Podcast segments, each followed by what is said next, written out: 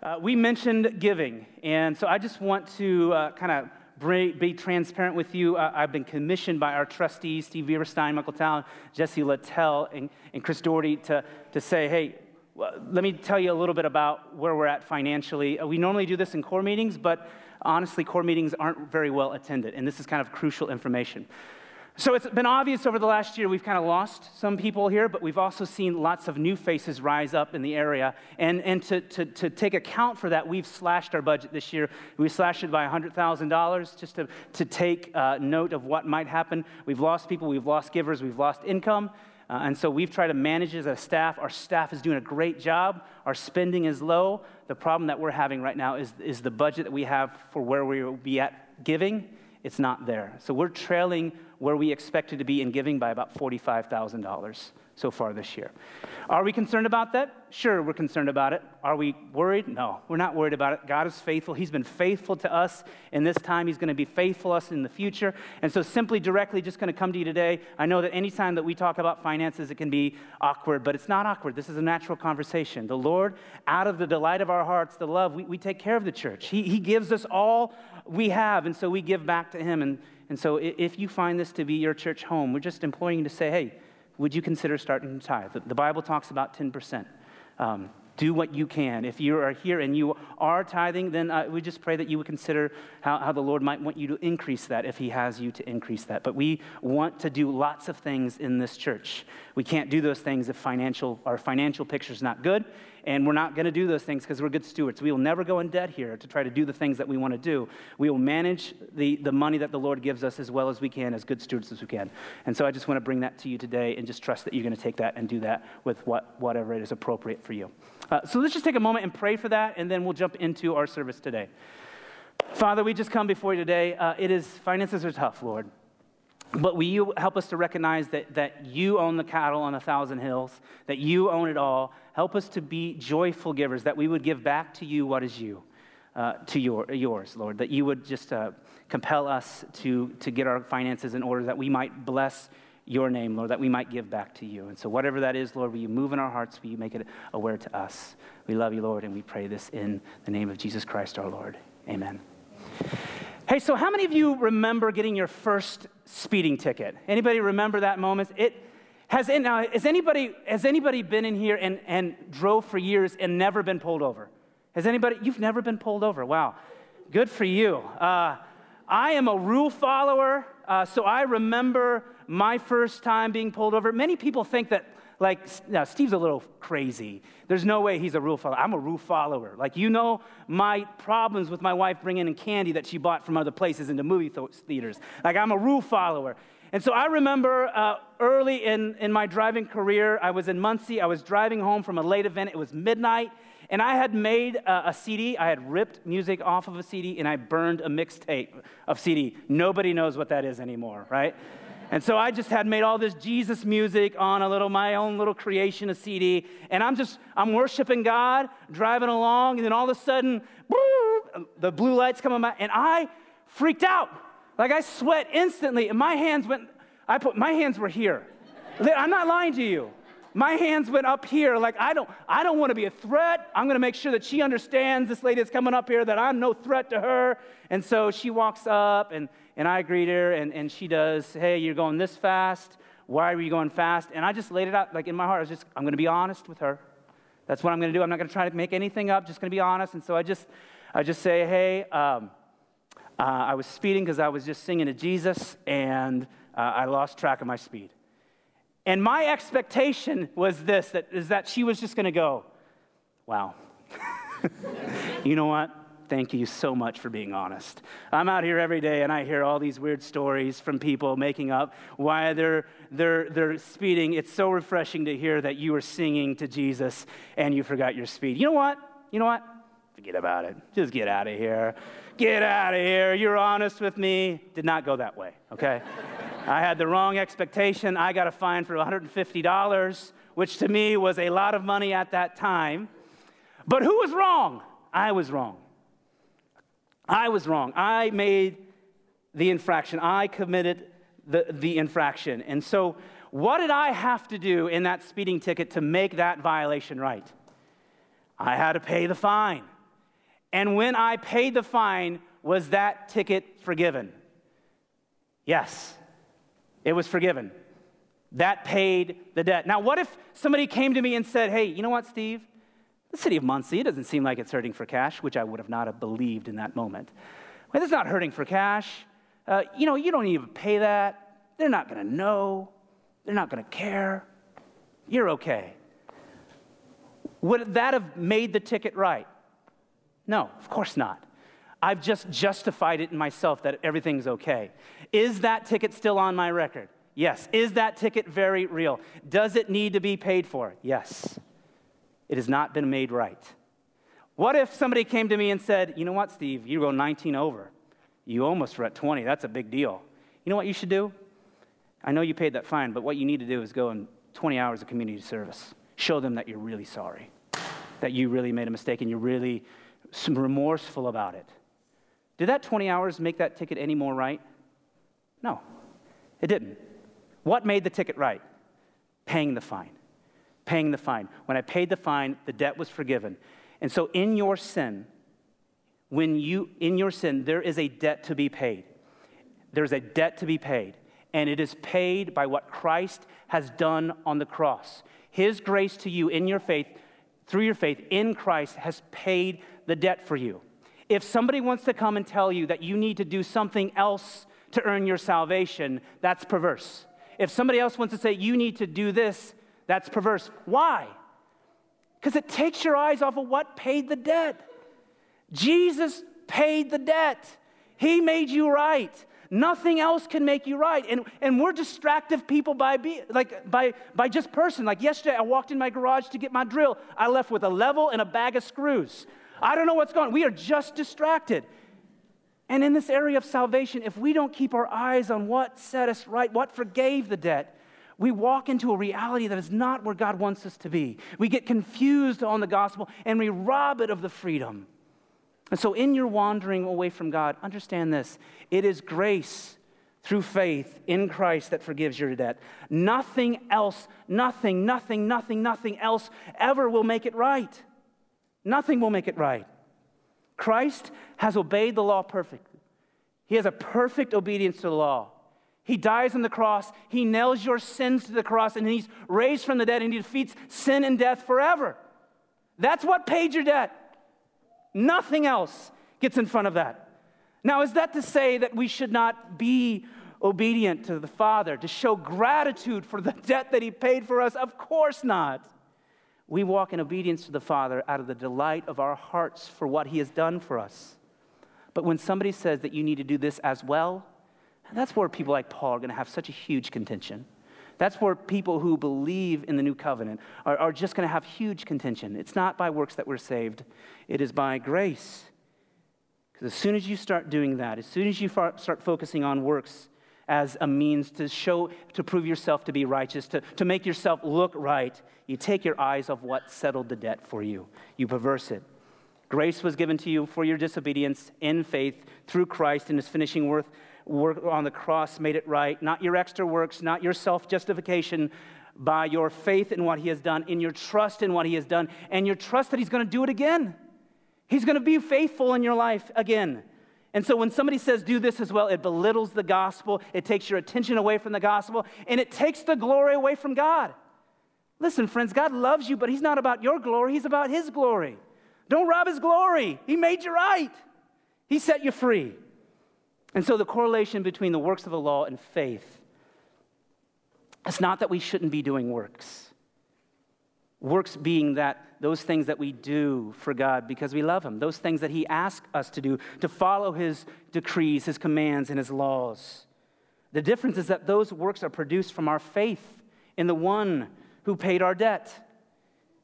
The law reveals our debt, it reveals our sin, our violations that separate us from God. Christ fulfills that debt. Listen what he has to say in his time on earth. This is on the Sermon on the Mount here in Matthew 5. He says, Do not think that I have come to abolish the law or the prophets. I have not come to abolish them, but to fulfill them. For truly I say to you, until heaven and earth pass away, not an iota, we don't use that enough in our language anymore, iota, not a dot, not a jot, not a tittle, as it would say in other parts of, of Scripture, will pass from the law until all is accomplished. Now, here's a therefore. We pay attention to this. Therefore, Therefore, whoever relaxes on one of the least of these commands and teaches others to do the same will be called least in the kingdom of heaven, but whoever does them and teaches them will be called great in the kingdom of heaven. For I tell you, unless your righteousness exceeds that of the scribes and the Pharisees, you will never enter the kingdom of heaven.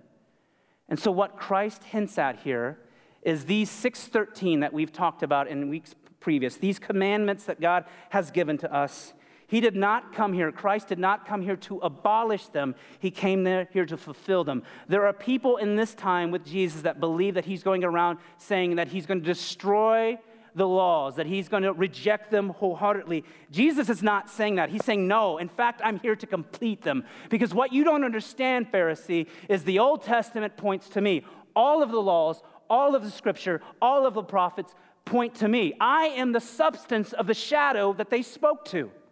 And so I'm going to fulfill them, friend. I'm not rejecting them because they show right standing in front of God. They're concerned about this, and Jesus is going to speak no.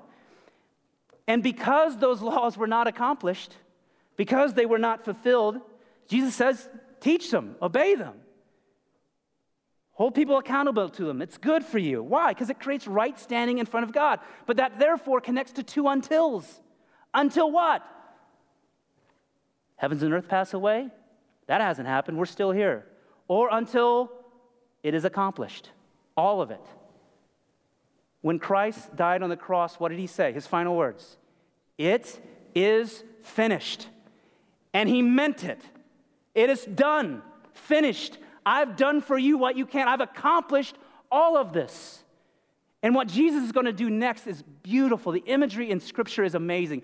Where is Jesus when he's doing the Sermon on the Mount? He's on a mountain. Where was Moses when he gave the Ten Commandments? He was on a mountain. This is a new covenant that Jesus is bringing to us. He says that if you want to have heaven, you must attain a righteousness that is more than the Pharisees and the scribes. Do you know how impossible that would be to them in that day to understand?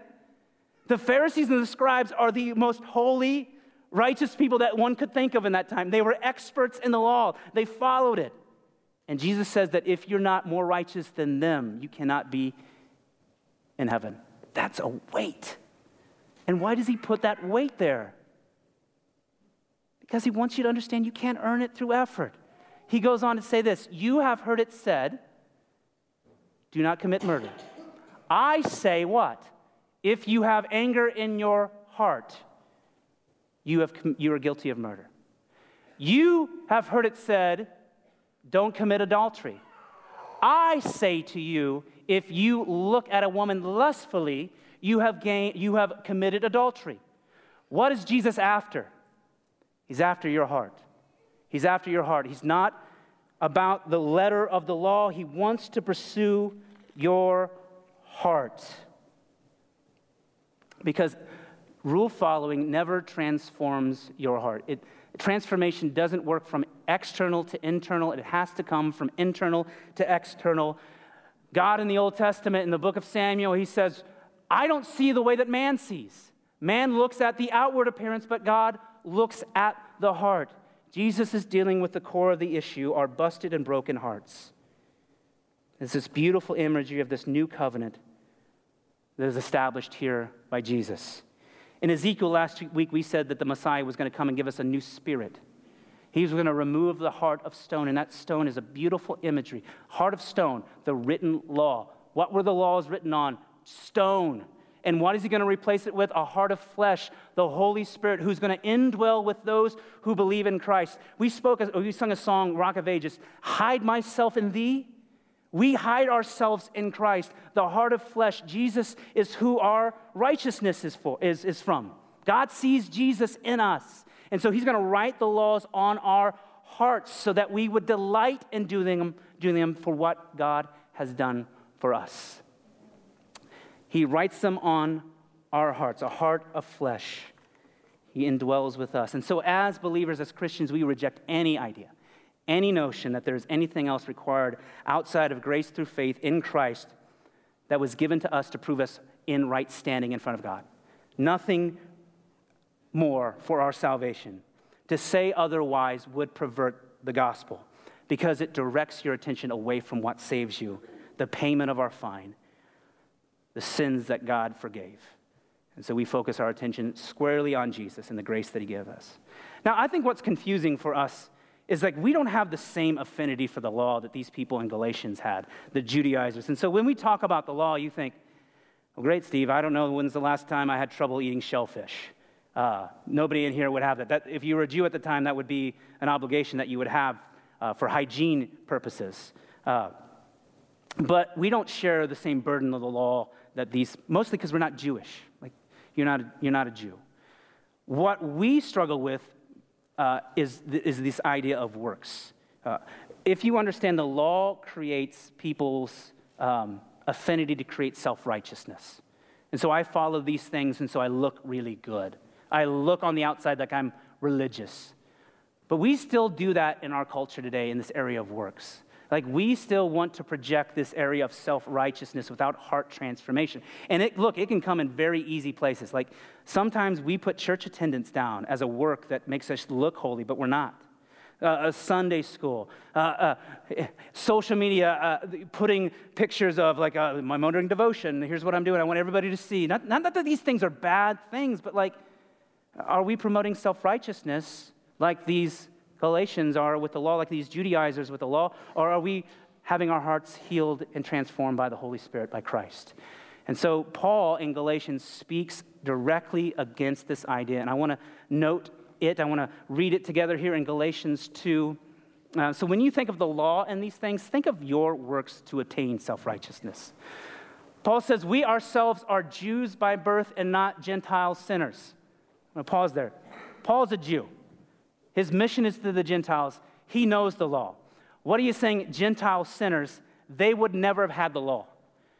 The Jews are the only one that would have had the law, the understanding of right standing in front of God. So anybody else is a Gentile and they don't know sin because they don't know the standard of God. You and I are Gentiles. We didn't grow, we weren't born into Judaism. We're Gentile sinners, transformed by Christ. Thanks for his kingship. He's made us one in him, but we're Gentile sinners. He says, Yet we know that a person is not justified by works of the law, but through faith in Jesus Christ. So we also have believed in Christ Jesus in order to be justified by faith in Christ and not by works of the law, because by works of the law no one will be justified. In other words, what Paul is saying that works in the laws are totally unacceptable ways to bring salvation. Since the root of man's fallenness is, is, is, is the fallenness of man's own heart. Action is never going to create right standing. The, issue is your heart. And then he says, But if in our endeavor to justify, be justified in Christ, we too were found to be sinners, is Christ then a servant of sin? Certainly not. Uh, Paul is writing back there. There's a verse before this. We reread it last week where, where there's issues that, that the, the Judaizers have with them eating with the Gentiles, uh, these, these non Jews, because they're unclean. Uh, they're putting pressure on Peter, Barnabas, and Paul, saying, You guys have sinned by eating with these unclean. And he says, Look, dude, Jesus, when he came, he said, Look, there is nothing that is unclean that, but, but what comes out of your heart. He ate with sinners. I'm eating with sinners. Are you going to call Christ a sinner? And then he says, For, But if I'm going to rebuild what I tore down, I, I prove myself to be a transgressor. For the law, I died, through the law, I died to the law, so I might live to God. In other words, he says, The law condemned me. I am a convicted convict. I think I can say that. I, am a convicted criminal. I'm guilty. And you know what my punishment is? Execution. As far as the law standard, I am a convicted criminal. But in Christ, all of that condemnation has been satisfied. He took my punishment. And so I was convicted. My punishment was fulfilled in Christ. So you tell me why I want to go back and live under the law. Why do I want to put myself under the legal restraint of the law? I have freedom in Christ. In my baptism, I've been dead. I've been, I am dead with Christ and, and raised again with Christ. I am not convicted anymore. You think of Jesus when he is with the adulterous woman in John 8. She's caught in adultery. She's guilty. But Jesus would have been just to stone her to death according to the law. What does he do? Go and sin no more. That is grace. That is grace. We are dead to the ways of legalism. And then he ends by, I have been crucified with Christ. It is no longer I who live, but Christ who lives in me. In the life that I live in, Christ, in, in the flesh, I live by faith in the Son of God who loved me and gave himself for me. I do not nullify the grace of God, for if righteousness were through the law, then Christ died for no purpose. In other words, I don't want to go back to the law. If I went back to the law, why did Christ die? If you're trying to keep me accountable to this standard, why did Christ die? Like his cross is that scandalous. His grace is that scandalous. I don't need to live under that law anymore. What would have accomplished is for me to still live under the law with Christ's death being known by all. We live under grace now in this covenant, not by the law. But listen, that doesn't mean that God doesn't have a desire to see you obey his commands. It Doesn't mean that. He doesn't have, he has a desire still that you obey his demands and his statutes. It's just different. This isn't a free for all. I get so fu- I, uh, frustrated with, I think, well meaning Christian authors and, and people who just say, like, hey, everybody wins. Everybody wins. Everybody gets in. Good for you. Good gang, get in there. Uh, that's just frustrating to me. Uh, the Lord has said that the, the way, the path of righteousness is not broad, it's narrow. There are people who are perishing because of this idea. It's frustrating to me. God didn't stop being God just because He gave you grace. God didn't stop being holy. God never stopped being just. God never be, stopped being about bringing glory to His name, not yours. God never stopped loving you in a way that He wants to move you. He didn't die so you could feel good about yourself in your crap. He didn't die so you could ravage your body and your soul with the consequences of sin and destruction and come crawling back to Him time and time again and never changing. Grace, I need grace, God, but never having any movement. He didn't die for those. That doesn't sound like an image bearer of God, does it? That doesn't sound like somebody who has a new spirit and new flesh in them. It sounds an awful lot like a broken human being who's just trying to justify their own desires and wants and sprinkle some Jesus in to look good. Paul says this in 1 Corinthians chapter 15. He says, But by the grace of God, I am what I am. Do you know how profound of a statement that is from Paul? Paul's the dude. Like, there is nobody in Christendom that can hold a candle to Paul. And there's nobody in Judaism that can hold a candle to Paul. Like, the guy is just nails. He has esteem and influence. But what does he say? But by the grace of God, I am what I am. Nothing considered to the world. The grace of God is all that I am. And in his grace to me was not without effect. No, I have worked harder. There's effort than all of them. Yet not I, but the grace of God that was with me. Grace never, never pacified Paul's effort. Grace emboldened Paul's effort. It had an effect. Grace allows us to miss the standard of God, and instead of receiving the punishment that we are justly deserving, like the law said we should, we can turn away from that sin and pick ourselves up and pursue Him again. Pursue Him again. We get the ability to get up and do it again and again and again. He's taken away the punishment for your disobedience. He provided a, a safety net so that you could move towards Him, not that you can ma- remain the same. That safety net's there not so you can remain the same. The, the safety net is there so you can look more like the image of God as you grow and mature in Christ. And Christ fulfills the law, and in his fulfillment of law, he's not oppressive to us. He's not burdensome. He's not overburdening you with what he wants for you. Jesus, Jesus boils the law down to simply two commands. Two commands. Jesus speaks about them in the book of Matthew. In Matthew 22, he says this But when the Pharisees heard that he had silenced the Sadducees, which is another religious group of the day, they gathered together and one of them, a lawyer who, who would be efficient in knowing how to apply the law, this is a scribe, asked him a question to test him Teacher, which is the great, the great commandment in the law? And he said to him, You shall love the Lord your God with all of your heart, and with all of your soul, and with all of your mind. This is the great and first commandment. And a second is like it You shall love your neighbor as yourself. On these two commandments depends all the law and the prophet. All the law and the prophet are on these two commands. All the commandments have been condensed into two commands love God and love others. Love God, love others. Love God, love others. That's pretty simple. Love God, love others. How are we doing at that? We had trouble with one law in the garden. We still miss the mark here. Love God is the first command, and it influences the second. The second does not come without the first. And the first is not there if you don't do the second. If you don't love God, then you really don't know how to purely love others. And if you don't love others, then simply you don't know God. He's the essence of love. The most loving thing that we can do for others is to love God more than we love them. The most loving thing that we can do is love God more than we love them. For if we love God most, we will always love others best. Always, 100% of the time, guaranteed. Money back guarantee on that. For if we love God most, we will love others better. Why? Because God is love.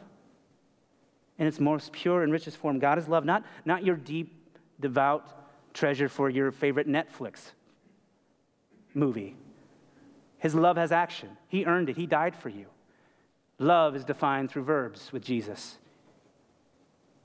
Grace through faith does not supersede the law, it fulfills it. It pays the price for our violation because, look, condemnation and rule following will never get to the point of the issue. It will never get to the core of the issue. It will never create the right motivation. It doesn't deal with your busted heart. But grace does. Grace does. Grace says that I know that you can't. And I know that you're trying but I'm going to give it to you anyways. Grace says that, you know what? I know you don't deserve it. And honestly, you're never going to deserve it, but I'm going to give it to you anyways. That's what grace does for us. Following the law never gives us that. It, grace creates the proper motivation, it creates a love for the one who gave us what we could not have. It creates a delight in our heart for what he has done for us and it propels us into a proper sense of obedience to the Father, that we love Him and we do what He wants.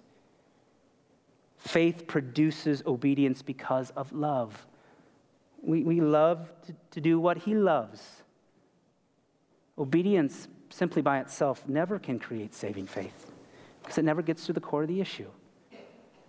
So, from out of this, look, we have to think about what does God love? We have to learn what to God love. If I'm going to love everybody, if I'm going to do well in this world, my first priority is to love God well. So, what does God love? If He loves me this much, I need to reciprocate this back to Him. We must consume ourselves with what loves God, what God loves, not what you love about God, or not what you love that God loves, but what does God Himself love most? And maybe this is a surprise to you, but what God loves the most is his glory. God is for God. That doesn't mean that you're not precious to him. That doesn't mean he's not for you. That does not mean that he's not madly in love with you. He just loves himself. And I know that sounds weird, but you want to read scripture, read scripture, and you'll see, for my name's sake, to bless my name, for the glory of my name, to show my power, God is for God. He's not for us always, He's for Himself first. You are not the center of God's values, and love. The glory of God is the center of his value and love. You are not the center of his redeeming work. Christ through you is the center of his redeeming work. You are not the treasure of the gospel. God is the treasure of the gospel. We perverse the gospel sometimes with what it means to love God. And so it's not a surprise that we struggle to love others. It's not a surprise that we have great discord amongst God's believers. Because what it means to love God in this day and age is to love an image of God that gives me better self esteem, more material goodness, and greater uh, influence on this earth. That love for God first flows out of our love for self, not out of our love for God. And if you have put and built your faith on grace from a God that allows you to remain self centered, you have not put your faith in the God of the Bible. You have just created your own deity, and it will be a curse for the rest of your life. And honestly, I think this kind of faith plagues us in a Western culture. It plagues us. And so, where we want to walk next week is we want to take Galatians and we want to respectfully contextualize this book uh, and, and trying to understand what we get wrong in our cultures, like the Galatians did. The Galatians got it wrong by building up salvation through works of the law. What is it that Paul would write to us today to say, hey, you are missing the mark here? And if, if we would look at the equation, Jesus plus nothing equals everything, what we're flowing through while we're doing this series, uh, where, the, where the Galatians fall short is the nothing. They want to add what? Works of the law. I don't think we have the same struggle. I don't. I think our problem in the equation is Jesus. I think we pervert our understanding of who Jesus was and what faith is. Faith is a trendy word. But listen, faith is more than just, I believe that God exists and I believe that He's good. If somebody was going to give you penicillin, medication that would cure you, is it right just to say, you know, I believe penicillin exists and I believe it's good? But does it cure you until you take it? Sometimes we get into believing that faith is just good thoughts about God and that faith and action are on different sides of the coin. But faith and action, friends, are on the same side of the coin because of what Christ has done for us. And we want to walk into that reality next week. And so, two questions that I want to leave you with today to discuss on Great Questions for Mother's Day. Have this at your dinner tonight. What is faith? What does it mean to be faith? Is there a chance that we've made this word kind of weak in our culture? What is faith? And what does it mean to love God? Two questions for you to discuss this week. Um, I hope they're good conversations. I hope that you have a conversation about them. And we're excited about coming back next week and digging into this thought of the faith side of faith versus the law. Let's pray. Father, we just, you are great and you're mighty, you're holy. You have done for us what we could never do. Uh, you have given us a righteousness, a right standing in front of God. And Lord, help us not to minimize that. That's, we're ho hum about that sometimes, Lord. But we couldn't do that ourselves. So, Lord, will you create just a desire, a birth in us, a delight in us for you and your name? and what you've done for us. That you would move us to, to have a faith that, that, that just enjoys your presence, that loves you, Lord, that just is content with you wherever that we go.